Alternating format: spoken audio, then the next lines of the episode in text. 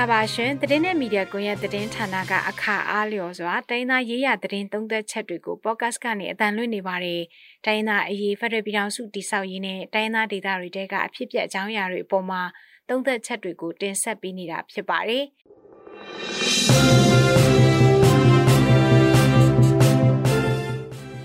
တစ်ပတ်မှာတော့စစ်တပ်ကအာဏာသိမ်းပြီးတဲ့နောက်စစ်ကောင်စီတပ်ဖွဲ့တွေကကျူးလွန်နေကြတဲ့လူခွင့်ရေးချိုးဖောက်မှုတွေထဲမှာလိမ်မိုင်းဆိုင်ရာအကြမ်းဖက်မှုပေါင်း18ကြိမ်ကျူးလွန်ခဲ့တယ်လို့ NUG အစိုးရကပြောပါတယ်စစ်ကောင်စီကလိမ်မိုင်းဆိုင်ရာအကြမ်းဖက်မှုတွေကိုဘယ်ဒေသတွေမှာဘယ်သူတွေအပေါ်ဘလို့ပုံစံမျိုးနဲ့ကျူးလွန်နေကြတာလဲ ဒီအကြောင်းအရာတွေကိုစုစည်းတင်ဆက်ပေးထားပါတယ်ကျမတို့ရဲ့ podcast ထုတ်လွှင့်ချက်တွေကိုတော့တိုက်ရိုက်နားဆင်နိုင်တယ်လို့ download လုပ်ထားပြီးတော့အဆင်ပြေတဲ့အချိန်မှာနားထောင်ရင်လည်းရပါတယ်ကျမကအမီပါ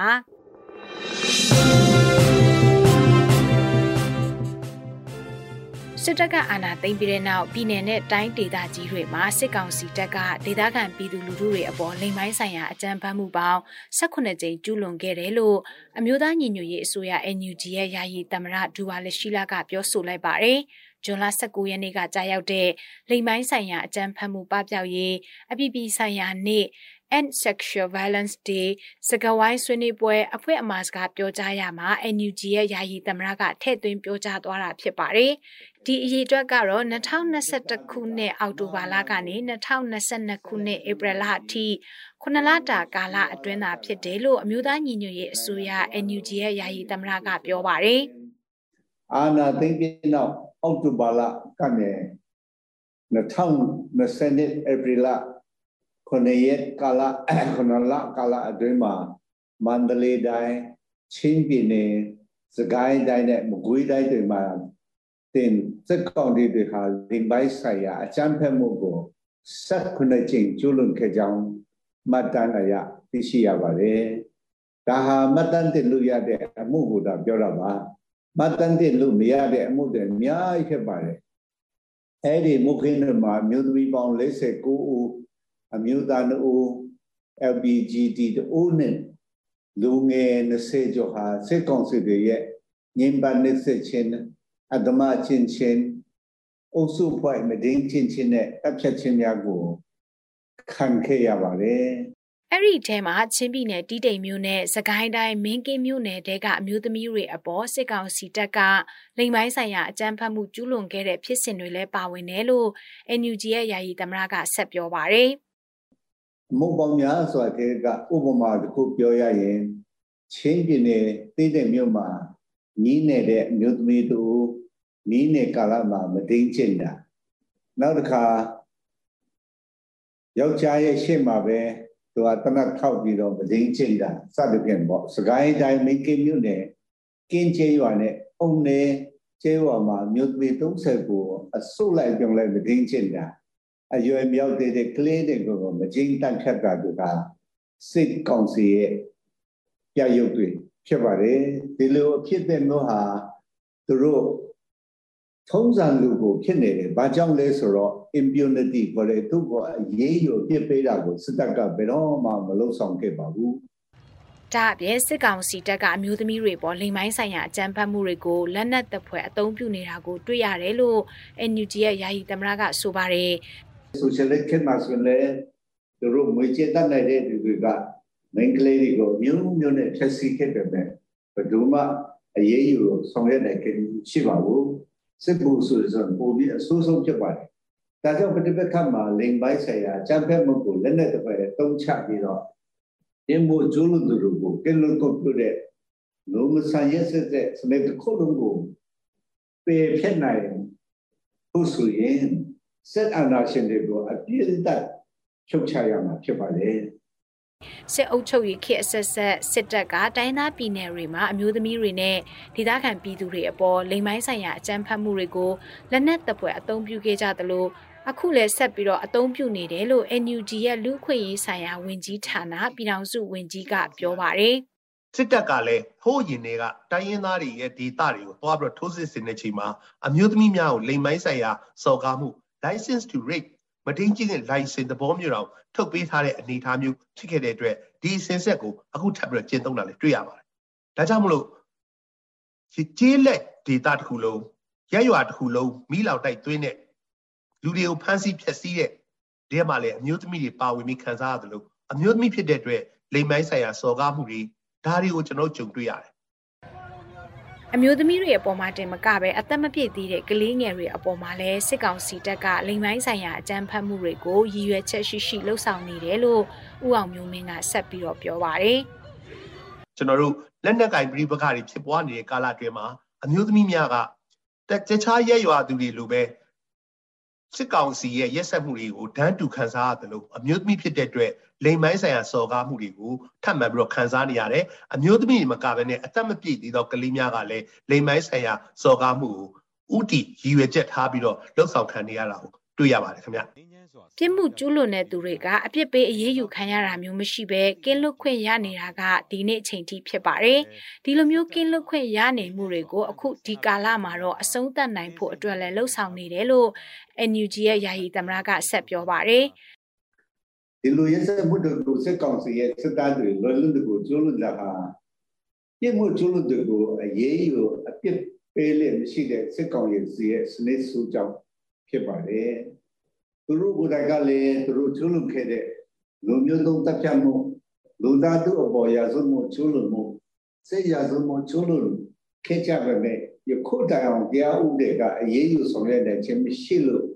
ထင်ရဆိုင်ယုံမာနေကြတာဖြစ်ပါတယ်ဒါကိုကျွန်တော်တို့ပြင်ဆင်ရမှာဖြစ်ပါတယ်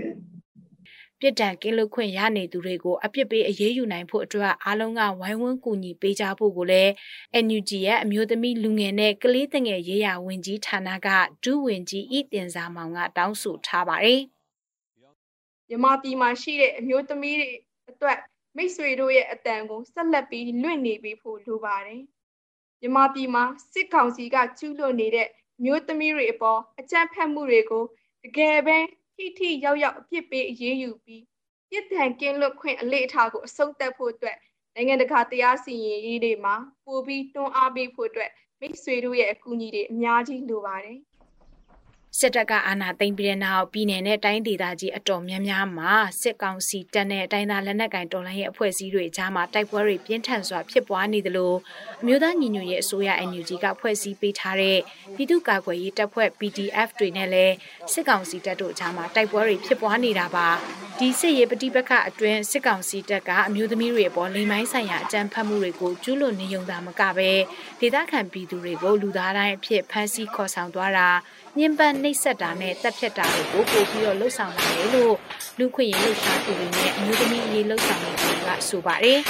ပထမဦးဆုံးကတော့ကျွန်တော်တို့ဒီမြို့ပြဆန္ဒပြမှုတွေဖြစ်ကြတယ်ဖမ်းဆီးမှုတွေလှုပ်ဆောင်ကြတယ်စစ်ကြောတွေမှာနှိပ်စက်ကြတဲ့အခါမှာကျွန်တော်တွေ့ရတဲ့ပုံစံအများဆုံးတွေ့ရတာတော့ဒီလိုမျိုးအမျိုးသမီးတွေကိုဖမ်းဆီးတဲ့အခါမှာမလို့လားအပ်ပဲနဲ့အင်အားသုံးပြီးတော့ဖမ်းဆီးမှုတွေသူတို့ကို ဂုံတိတ်ခါညှိုးနွမ်းစေတဲ့အပြုတ်မှုနဲ့သပင်ဆွဲအဝတ်စားတွေဆွဲဒါမျိုးပုံစံနဲ့ဖမ်းဆီးမှုတွေတွေ့ရတယ်အမျိုးသမီးလုံခြုံရေးအမျိုးသမီးရဲမေမပါဘဲနဲ့လူလေကောင်မှာအတင်းဖမ်းဆီးမှုတွေဒါတွေတွေ့ရတယ်တွေ့ရပါတယ်နောက်တစ်ခုကတော့အမျိုးသမီးများတယ်မကဘဲနဲ့လိန်စိတ်ကွဲပြားသူများသူသဖြင့်အမျိုးသမီးကဲ့သို့ဝတ်စားစီရင်သူများကိုစစ်ဆေးတဲ့အခါမှာချုပ်နှောင်တဲ့အခါမှာလိမ်မိုင်းဆိုင်ရာကျุလုံမှုတွေစော်ကားမှုတွေလှုပ်ဆောင်တာတွေ့ရပါတယ် အဲ့ဒီကိစ္စကြည့်မယ်ဆိုရင်နိုင်ငံရေးလှုပ်ဆောင်လို့ဖမ်းဖမ်းဆီးခံရတဲ့နှိပ်စက်ခံရတဲ့သူတွေရှိနေသည့်တိုင်အောင်ဖြစ်နေသည့်တိုင်အောင်အမျိုးသမီးများနဲ့ဒီလိမ့်စိတ်ကွဲပြားသူအထူးဖြင့်အမျိုးသမီးကဲ့သို့ဝက်စားစီရင်နေတဲ့သူတွေကိုဂျန်တာလို့ခေါ်တဲ့ကြားမပေါ်မှာမတူညီတဲ့အစွဲတွေကြောင့်ပုံမူပြီးတော့အကြမ်းဖက်တာတွေလိမ့်မိုင်းဆိုင်ရာစော်ကားမှုတွေတကယ့်ကိုလှောင်ပြောင်မှုတွေနောက်တစ်ခါလိမ်မိုင်းဆိုင်ရာအမျက်ထုတ်မှုတွေတွေ့ရပါတယ်။ ဒါကတော့ပထမဆုံးဒါပြိပခလက်နက်ကင်ပြိပခမဟုတ်တဲ့ကာလအတွင်းမှာကျွန်တော်တို့မြို့ပြတွေမှာဖြစ်တာပါ။နောက်ပိုင်းမှာကျွန်တော်တို့ရဲ့ဒီလူလူလှုပ်ရှားမှုကလည်းမြို့ပြတွေကနေကျွန်တော်တို့တကယ့်ကိုကြီးလက်ဒေတာတွေဟိုးကြီးလက်ဒေတာနေမြေနေဒေတာတွေထိရောက်ရှိသွားပါတယ်။အဲ့ဒီနေရာမှာကျွန်တော်တို့ဘာတွေ့ရလဲဆိုတော့အမျိုးသမီးတွေကြားလည်းပြည်သူတွေကြားပဲဖြစ်တဲ့အတွက်ပြည်သူတွေနဲ့အတူမိရှုခံဖျက်ဆီးခံ တပ်ဖြတ်ခံရတဲ့အရာတွေကြုံတွေ့ရပါတယ်။ဒါပေမဲ့အမျိုးသမီးတွေကဟိုကျွန်တော်တို့အခုချိန်ထိလက်ခံထားတဲ့ကလေးသူငယ်တွေနဲ့သက်ဆိုင်တဲ့သူတွေကလေးတွေကိုထိမ့်သိမ်းဆောက်ရှောက်တဲ့မိခင်တွေဖြစ်တဲ့အတွက်သူတို့မှာပုံမပြီးတော့ဒုက္ခရောက်တာတွေတွေ့နေရတယ်ထွက်ပြေးရမယ့်တူတူကလေးနဲ့ထွက်ပြေးရတာကျမ်းမာရေးဒုက္ခခံဖြစ်တဲ့ချိန်မှာကလေးကြောင့်မို့လို့ကိုဝင်ဆောင်မှုလို့ပုံမူပြီးတော့သူတို့ပေါ်မှာဒုက္ခရောက်တဲ့အခက်ခဲတွေကလေးကြောင့်ကိုဝင်ပြက်ရင်းနဲ့တေဆုံးသွားတာတွေ မွေးဖွားရင်းနဲ့တေဆုံးမှုတွေကျွန်တော်တွေ့ရတယ်။နောက်ထပ်တစ်ခုကတော့လိမ်မိုင်းဆိုင်ရာကိစ္စကတော့အမြဲတမ်းမှာစစ်ပွဲတိုင်းစစ်ပွဲတိုင်းအမျိုးသမီးများပေါ်လိမ်မိုင်းဆိုင်ရာအကြမ်းဖက်မှုကိုလက်နဲ့တပွဲကျင့်သုံးနေတဲ့ကျွန်တော်တို့စနစ်ကြီးကမပြောက်သေးပါဘူး စစ်ကောင်စီတပ်ကဖမ်းဆီးသွားပြီးတဲ့နောက်အသက်ဆုံးရှုံးခဲ့ရတဲ့ဒီမိုကရေစီအရေးတက်ကြွလှုပ်ရှားသူတွေနဲ့အယက်သားပြည်သူတေဆုံးမှုလူဦးရေကတော့စုစုပေါင်း2021ယောက်ရှိပြီလို့ AAPP ကဇွန်လ24ရက်နေ့မှာထုတ်ပြန်ထားပါတယ်။လုံခြုံရေးအဖွဲ့တွေကလိမ်မိုင်းဆိုင်ရာအကြမ်းဖက်မှုတွေကျူးလွန်နေတာကိုညှဉ်းပန်းနှိပ်စက်မှုပုံစံတစ်မျိုးအနေနဲ့နိုင်ငံတကာရဲ့ဥပဒေအောက်မှာအတိမတ်ပြုထားတာရှိပေမဲ့လည်းစစ်ကောင်စီတပ်ရဲ့ကျူးလွန်နေမှုတွေဟာပြစ်မှုတွေကနေကင်းလွတ်နေတာဖြစ်ပါတယ်။ မြန်မာနိုင်ငံမှာစစ်တပ်ကကျူးလွန်ခဲ့တဲ့အရာဇဝတ်မှုတွေကို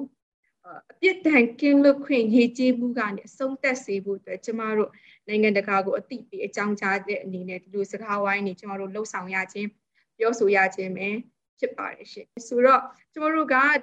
လက်ရှိအခြေအနေမှာတော့ဟိုခက်ခဲအကြောင်းရင်းမျိုးမျိုးကြောင့်เนาะကျမတို့တွေဒီထိရောက်မြန်ဆန်တဲ့တရားစီရင်စနစ်ကိုအကောင့်ထဲမဖော်ပေးနိုင်သေးတော့လည်းပဲကျမတို့ ဟိုအတင်ကူပြောင်းရေးကာလတရားမျှတမှုတွေကိုပြန်ဆောင်ရွက်ကြတဲ့အခါမှာဒီလိုမျိုးထိခိုက်ခံစားခဲ့ရတဲ့အမျိုးသမီးတွေအပြင်ဟိုကလေးသူငယ်တွေအခြားတော့ဟို LGBT တွေလူနည်းစုတွေဒါတွေကိုကျမတို့ကတရားမျှတမှုပြန်ပေးဖို့လိုပါတယ်ခံစားခဲ့ရတဲ့ကချင်ဆီယာမလေးနှစ်ယောက်ကအစရိုဟင်ဂျာမျိုးသမီးတွေလည်းအခုလက်ရှိဖြစ်ပွားနေတဲ့စကိုင်းတိုင်းမကွေးတိုင်းညီမပြည်အလဲပိုင်းမှာဖြစ်ပွားနေတဲ့အဲလိမ်ပိုင်းဆိုင်ရာကျူးလွန်မှုရာဇဝတ်မှု စစ်ရာဇဝတ်မှုတွေအပါဝင်ဒါတွေအားလုံးကိုကျမတို့အပြောင်းလဲကာလတရားမျှတမှုမှာမြန်မြန်ဆန်ဆန်နဲ့အကောင့်ထဲပေါ်ပေးနိုင်ဖို့အတွက်နဲ့ကျမတို့ဒီလိုစကားဝိုင်းတွေကိုပြုလုပ်ရခြင်းပဲဖြစ်မြန်မာနိုင်ငံမှာအယက်သားပြည်သူတွေကိုချိန်ချောက်ဖို့ထိတ်လန့်ကြောက်ရွံ့စေဖို့ဖိနှိပ်ချုပ်ချယ်ဖို့အတွက်လိမ်ပိုင်းဆိုင်ရာအနိုင်ကျင့်စော်ကားမှုတွေကိုစစ်လက်နက်တစ်ခုလိုမျိုးစစ်တပ်ကအသုံးပြုနေတာဖြစ်ပါတယ်။ အာနာသိမ့်ပြီးတဲ့နောက်ပိုင်းအကြမ်းဖက်မှုတွေမှာလိန်အိမ်ကအစိတ်ပိုင်းတွေကိုရိုင်းနှက်တာနဲ့လိန်ပိုင်းဆိုင်ရာချိန်ချမှုတွေပြုလုပ်ခြင်းအပါအဝင်ထိမ့်သိမ်းခံရချိန်နဲ့စစ်ဆေးမီးမြန်းချိန်တွေမှာလည်းလိန်ပိုင်းဆိုင်ရာစော်ကားမှုတွေရှိနေတယ်လို့ AAPP အပါအဝင်အရက်ဘတ်လူမှုအဖွဲ့အစည်း14ဖွဲ့ကဇွန်လ26ရက်နေ့မှာထုတ်ပြန်ထားပါတယ်လူမဆန်တဲ့ချိုးဖောက်မှုတွေကိုကျူးလွန်နေကြပေမဲ့ပြစ်ဒဏ်ကကင်းလွတ်ခွင့်ရနေပြီးအရေးယူခံရတာမရှိတဲ့အတွက်စိုးရွားရက်ဆက်တဲ့နှိပ်စက်မှုတွေကိုစစ်တပ်ကခေတ်အဆက်ဆက်ကျင့်သုံးနေတာပါ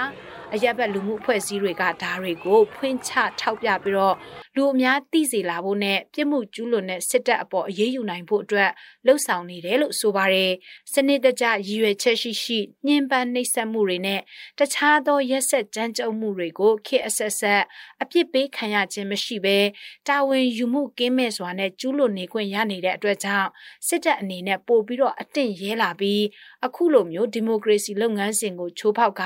ပြည်သူတွေအပေါ်အစွန်းစုံဆုံးဆိုးရွားရက်ဆက်တဲ့အပြုမှုတွေကိုပြုလုပ်နေကြတာဖြစ်တယ်လို့ထောက်ပြနေကြပါတယ်ရှင်။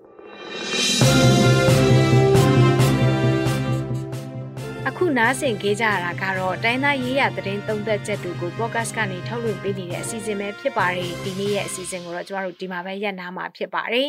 သတင်းနဲ့မီဒီယာကွန်ရဲ့သတင်းဌာနရဲ့ podcast ထုတ်လွှင့်ချက်တွေကိုနားဆင်နေကြတဲ့မိဘပြည်သူအားလုံးရှင်လန်းချမ်းမြေ့ကြပါစေရှင်ကျမကအမီပါ